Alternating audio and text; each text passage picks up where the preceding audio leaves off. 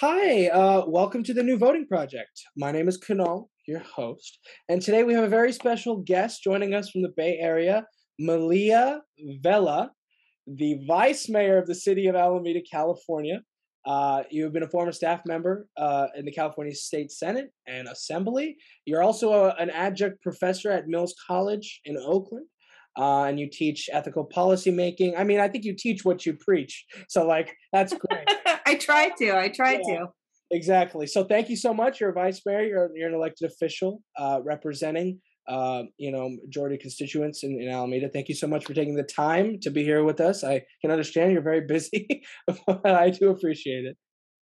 Absolutely. Happy to be here. All right. So, let's get started with these questions. Uh, just to begin, talk a little bit about your background, how you got into to the elected space, the organizing space. Uh, touch on how your college experience prepared you for your current, you know, role and career. You know, I think uh, in college I really got more involved on my own politically. I had done things, you know, in high school and when I was younger with my parents, um, who were both very active. My mom was a teacher, my dad was a physicist. Um, but when I went to college, I in in Massachusetts, I really got more involved locally. Um, you know, worked on some some campaigns. I worked on a, a Massachusetts State House campaign uh, for a guy named Angus McQuilken, who was fantastic. He was a former staffer. Um, you know, just a, a total powerhouse. He uh, ultimately lost, unfortunately, to a guy named Scott Brown, who we all know because uh, Elizabeth Warren finally knocked him out. But um, you know, I, I think in college, um, you know, it was really exploratory for me. It was just something that my friends were were doing and, and getting involved, and there was just an opportunity for that. I studied political science and architecture, um, so it was kind of a natural fit. And actually, when I was working on my thesis and um, kind of, you know, as a senior, uh, I got to participate in some programs that took me to DC, um, got me working on things like Hope Fund and some other things like that so it was really um, really fun for me uh, and and just kind of was a natural fit with what i was studying in school and one of my professors was actually hillary clinton's uh, thesis advisor wow. and so you know there's just a lot of a lot of opportunities really to work with some really incredible um, seasoned politicians and i got to intern in their offices um, and so I went to law school because I was like, I'm gonna, you know, I'm gonna work on on you know the legal side of things. Uh, after after I graduated from college, I actually worked at like a big uh, corporate law firm, Paul Weiss, which um, you know has a lot of really elite attorneys. They worked on some ma- amazing pro bono cases, and that was really what drew me there. Um, so they were like representing folks that were in uh, Guantanamo Bay and things like that as pro bono clients, and so I thought, okay, this is going to be a great opportunity. I think I want to study law. Went to law school after that, and I, I really um, focused on kind of nonprofit public sector. So I realized that the corporate world was not for me when I was at that big corporate firm. Um, and really just focused on public interest and social justice law. And so a lot of my internships were really working in the community, working with folks with mental health um, issues, um, working with children uh, in, turn- in alternative courts, things like that. And so, um, one of the things that kind of at the end of law school, um, I did my post bar at Equal Rights Advocates. And what I learned was it's really great to, to work on these cases, but it's so incremental. And you might be able to do some good for a, an individual or a small group of people, but that there's so much work out there that needed to be done on the policy side. And I was starting to work on Title IX stuff and you know workplace um, you know representing women in the workplace especially around you know family leave and paid leave things like that. And um, that kind of opened the door for me and um, kind of accidentally stumbled into my first job. I met uh, i met the state senator and, and some of her staff um, in san leandro just kind of out and about um, and they let me know that they were hiring. And um, one of my you know one of my friends from growing up uh, was was one of her staffers and really said this is a great job you're going to get to work on policy and organizing and all these things and so um, a couple weeks later I, I, started that job um, so it was really kind of fortuitous it was one of those things that i, I literally fell into um, and I loved it. It was great. And then I worked on um, I worked on some campaigns, and then was hired by Assemblymember Quirk and and ran his district office. Oh wow! I yeah. Just, uh, I my episode with him is going up tomorrow. Actually, he's great. Yeah, he's great. He is. I mean, honestly, I think in terms of like really uplifting women and women of color, he has done a phenomenal job within his staff of doing that, um, and really like empowered us to do some great things. So yeah that was that was kind of my pathway and then i was a staffer and i did like the emerge program and i mainly did it because i wanted to find some you know awesome women candidates to go work for right. and um you know didn't really want to run for office to be honest with you. I thought there's no way i'm going to do that. Doesn't you know i like being behind the scenes working on the policy and kind of wonking out on stuff. And um and then just some crazy stuff was happening in my town that i grew up in and uh, I was seeing people that I knew like having to move home and like live on live in their parents like guest bedroom or you know getting evicted um, because rent was double digits and um, you know I finally was trying to go around and like organize and get somebody to run and um, our attorney general Rob Bonta told me uh, so here's the thing if you're not willing to do it, but you're going around asking people, like, why would anybody do something you're not willing to do yourself? I think you should do it. Yeah. Yeah. So I got goaded into it by our attorney general. Oh, that's pretty cool. I mean, that's a good story. See, you know, I'm I'm in that frame. You know, I've been on the campaign side. I've been behind the scenes a lot. Mm-hmm. I've realized, like you said, like I, I, focus on the policy, what's affecting my community where I live. And then I realize it's an absolute shit show. And I'm yeah. like, I really want to run for office. but I try to find people who run for office, you know? Yeah. I, am in that struggle. You know, we're gonna be be there for the June for the June primaries. Trust yeah. Uh, so I understand. But no, that's that's a very, I guess, uh, that's a great journey to be on. I think you've you've hit all the dots of, of politics and, and community organizing. But that's like how it happens, right? It's it yeah. like organizing is organic, right? Like that is the the heart of organizing. And I think in many times it's a, it's not about trying to like get your way there by some calculated measure. It's really the best people for it kind of fall into it and you fall into it at the right time because you're passionate about those issues you understand them and you're able to organize in a in a way that is not just compelling but is really based on you know it comes from the heart. It's it's it's authentic. Yeah. No 100% agree and i'm glad i'm glad we have you as a vice mayor in alameda. I don't live in alameda but i've heard many great things. Um, and I, and i just would like to follow up you know mm-hmm. on the city council you obviously have to make decisions what are some of the the key objectives you're looking to accomplish um, in your tenure? What are the policies that you're looking to enforce? Are you exploring, you know, potentially moving up to higher office? You know, what are things you want to bring to the community um, to to solve some some of the issues we face?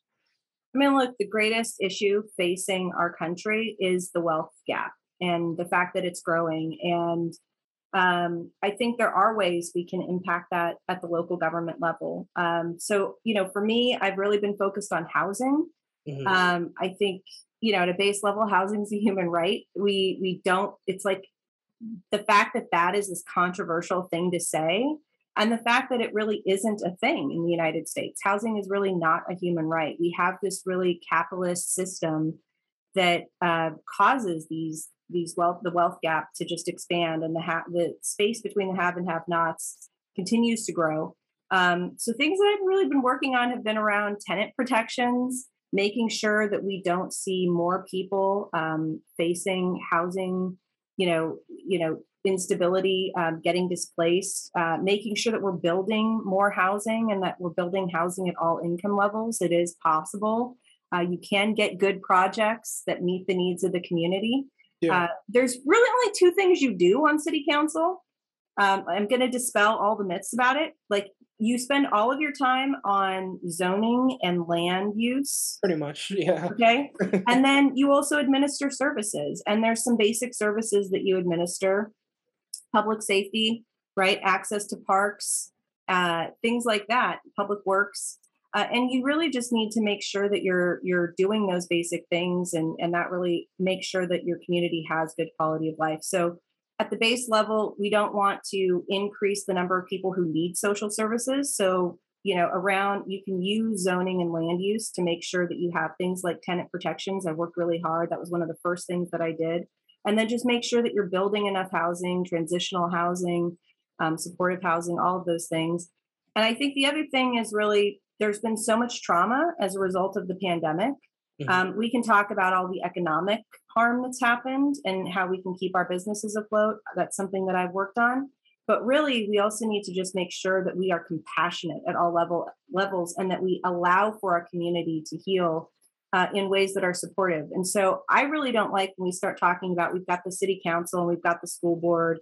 The school board handles all these things. We're really been asking our school districts to do so much more than what they're supposed to be doing.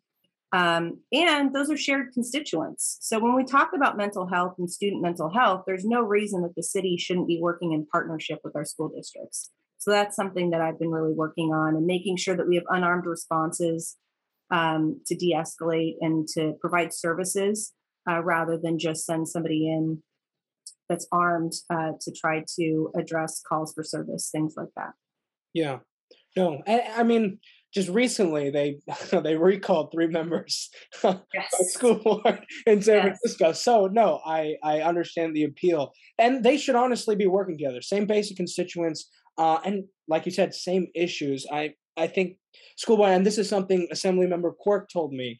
Um, he's been trying to, he's been goading me into running for office. Good. Uh, and uh, what he's been saying is that school board is likely one of the most difficult positions right now in our time because you're you're dealt with not only educating the future generations, i.e., mm-hmm.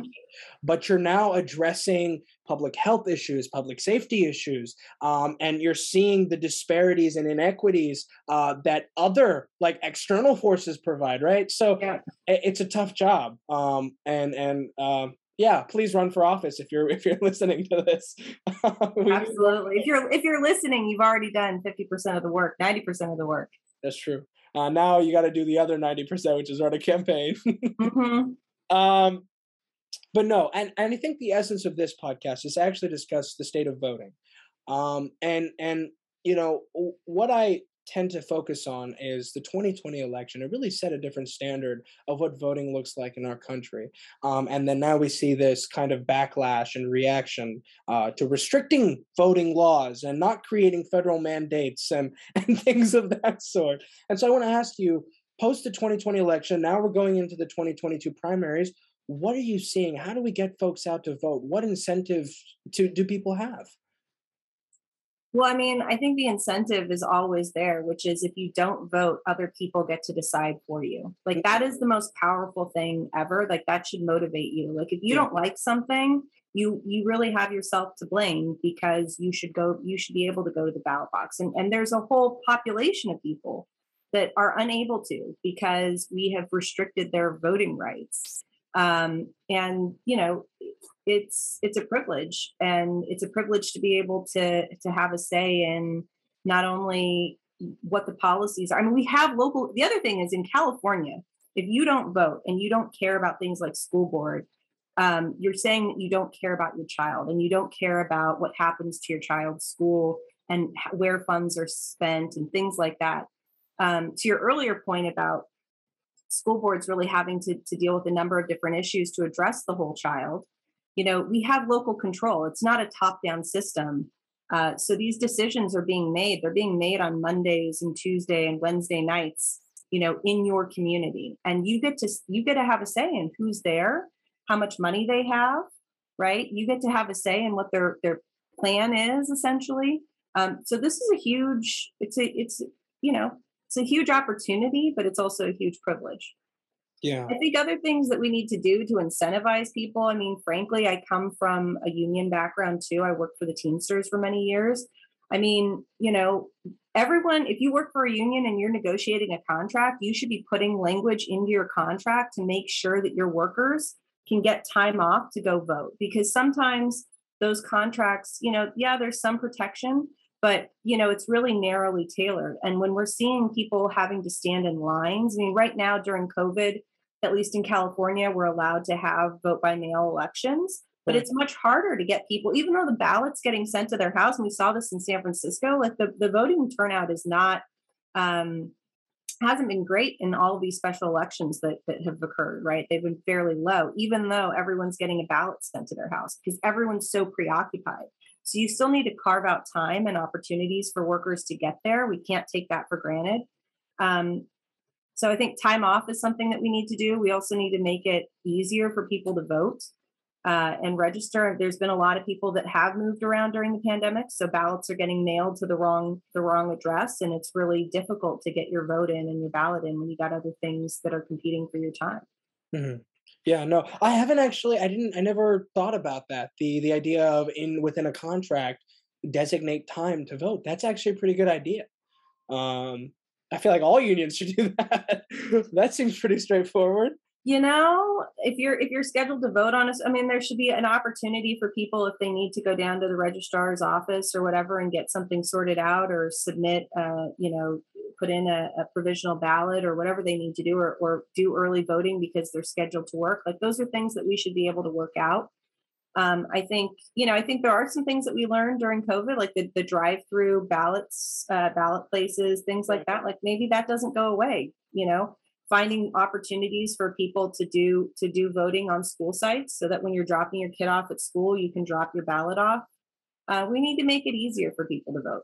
Yeah, I agree. I concur. But I mean, like when I worked on campaigns, like for instance, when I was working on Obama's reelect and, and I was in Iowa, it's like some oh. of the polling places there. I don't know if you've ever worked on campaigns in the Midwest, but some of them are like in churches. Like imagine having, or imagine being a person of color and having to go to like the white conservative church to go vote because that's that's where you get to vote in your precinct, right? Those those sorts of things will will cause people to not feel comfortable voting. It's a barrier.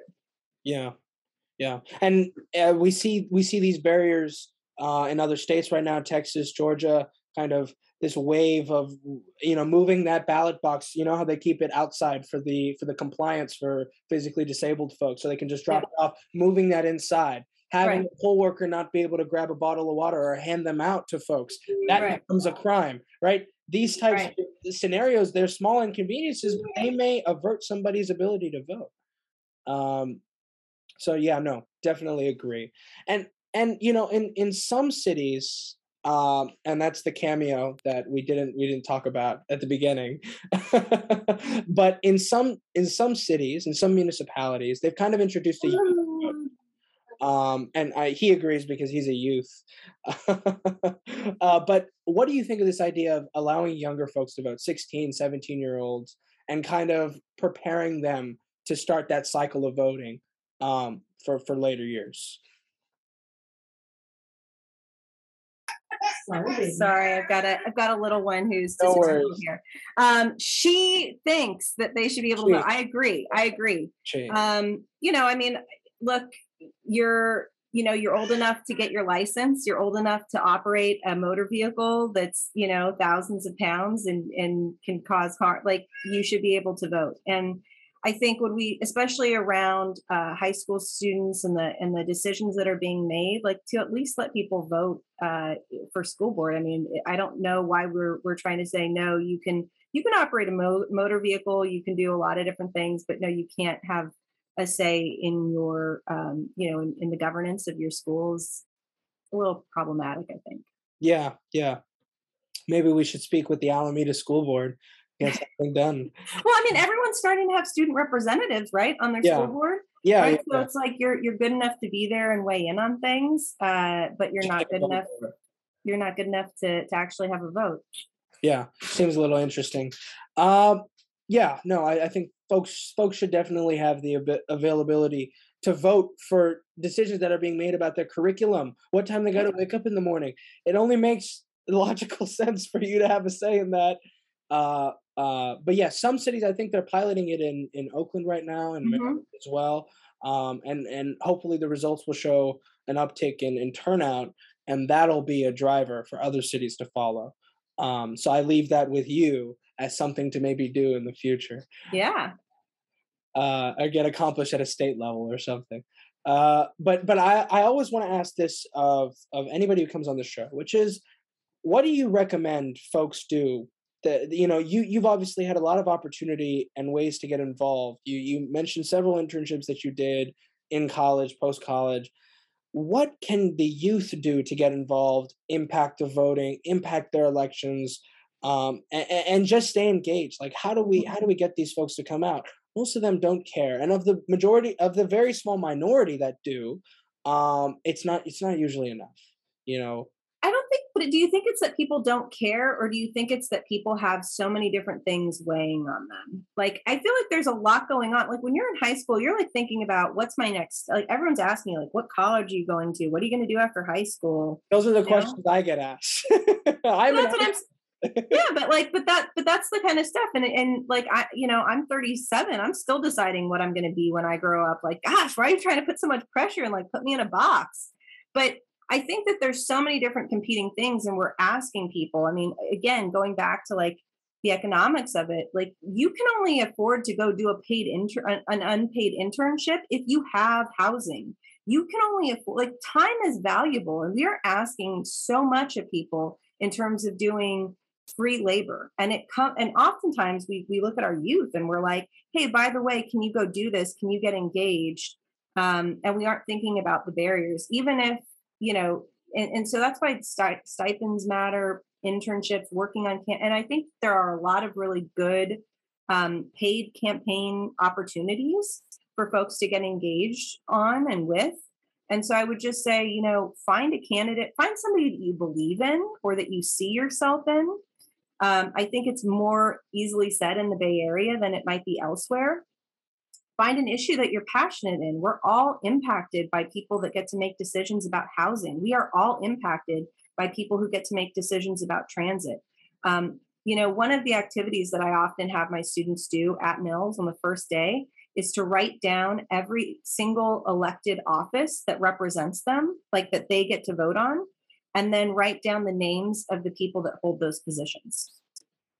And these are intelligent, very bright, college students who can't name like they don't realize that there's like a you know AC transit right? And that there's at large positions in districts and the BART board and you know what East Bay mud right? The water districts. So I think you know basic things to do is like educate yourself on this. Like you are represented by so many different individuals on all of these different governing bodies and they're making significant decisions about your life know who they are like know that they exist i think that's one thing. Another thing is like at a basic level try to figure out when the election is and see if you can even just go and meet the candidates. They often do these meet and greets and have these really kind of sometimes boring debates. I feel like having gone through it like you sit in these candidate forums and it's the same people. It's the same people at every forum and we need to find ways to expand that. One thing that happened in Alameda that I loved was that our youth did their own forum. They were like, no, no, we don't care about these. We have other questions we want to ask you. Right. So that's something else people could do. And you know, if the candidates aren't going to take time to to meet with you and meet you where you're at and be there to answer your questions, like that should that should raise a red flag. Yeah, definitely. Uh, yeah, no, I've had the the honor of hosting several forums I, I did one literally last weekend. So for, for the DA's race in Alameda yeah. County. So uh, yeah, no, I, I, understand. it's the same people showing up asking the same questions. Yeah, uh, exactly. Uh, yeah, but no, please get involved and at the very least vote. Um, at the very least, if you can, I mean, there's so many people that can't, right? And I think the other thing is like we saw so many people give up um like we don't often talk about this with like our immigrant populations but like people that are holding on they might be here legally right? But they're not quite willing to like even you know there's been some elected officials where it was like it took their kid being on the ballot for like the parent right? The parent of the elected official to like actually decide okay yeah i'm gonna just go ahead and like get that us citizenship so i can vote and there's a lot that people do. People have died for the right to vote. Like the least you can do is find your ballot, read it, and turn it in. Yeah. Yeah. Agreed. I think, yeah, that's great. Uh-huh. But I think the other thing is we need paid postage on the vote by mail. They, that's the I other thing pay, I forgot to add. It's not pay. I thought they give you a like it just comes like when I vote well, when I voted by mail last year, or at least helped my parents do it.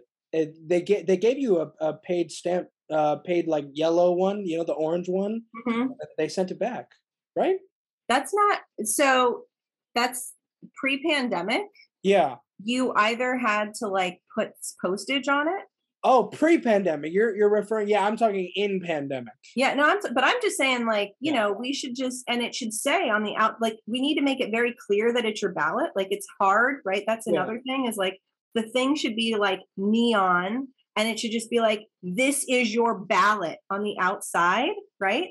Like, just make it very clear, and then on the inside, it should be like, here's the free post, like, here's the free envelope, here's the free postage, because otherwise, we're expecting people to get in a car and drop it off somewhere, right? Yeah.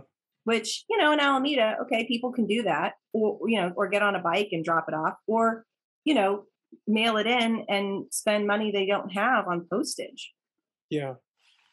I think these these very like small like unnecessary things just need to be removed and make the process really easy. Right? Yeah. Nobody here is reinventing the wheel. One of the things that we we celebrate Stacey Evans for is that she made it really easy for Georgians to just go out and vote. She made Mhm. it really easy. She made a huge website. She said, "Find your polling location." Boom, I found it. I'm going to go there. Like if we create accessibility and convenience, that's everything to a voter. That's everything to a consumer. I mean, that's Right. all. That's all it is. Um, so yes, make things easy for people. Uh, make things accessible make things accessible like talk to somebody who has access issues and find out what are the barriers and then those are the things that you do Yeah, yeah, no, definitely. Well, um, thank you so much for for for taking the time uh, on this episode. I just want to allow you to you know put your social medias or, or websites out there. I'll link it all in the description for anybody who's listening. It's maliavella.com. I keep it simple. Uh, and uh, you can find me on Instagram, Maliers V, M A L I E R S V. Uh, and I'm also on Twitter, Malia Vella. Perfect. No, I'll put it all in the description. Thank you so much for taking the time. Really appreciate you uh, giving some great advice, and and I think people will find it very invaluable. Awesome. And you're going to run for president someday, right? Oh, I don't know about that. That was unscripted, and I didn't pay. So just to make it clear. Uh, Well, let me know so that I can uh, make sure that I go out and campaign for you. exactly, exactly. I need the seasoned veteran campaigners. See, when somebody asks you to run, you say, Is that an endorsement? Here's the PAC that you can donate to. Yeah, and yeah, when can. I sign you up to host a house party and walk a precinct for me? Yeah, I've had I've had to ask that of people, but you already endorsed me, so it's cool. There you go. Exactly. Uh, perfect. Thank you so much. Please take care, stay safe, and and you're always welcome back on the show anytime. Thank you. All right.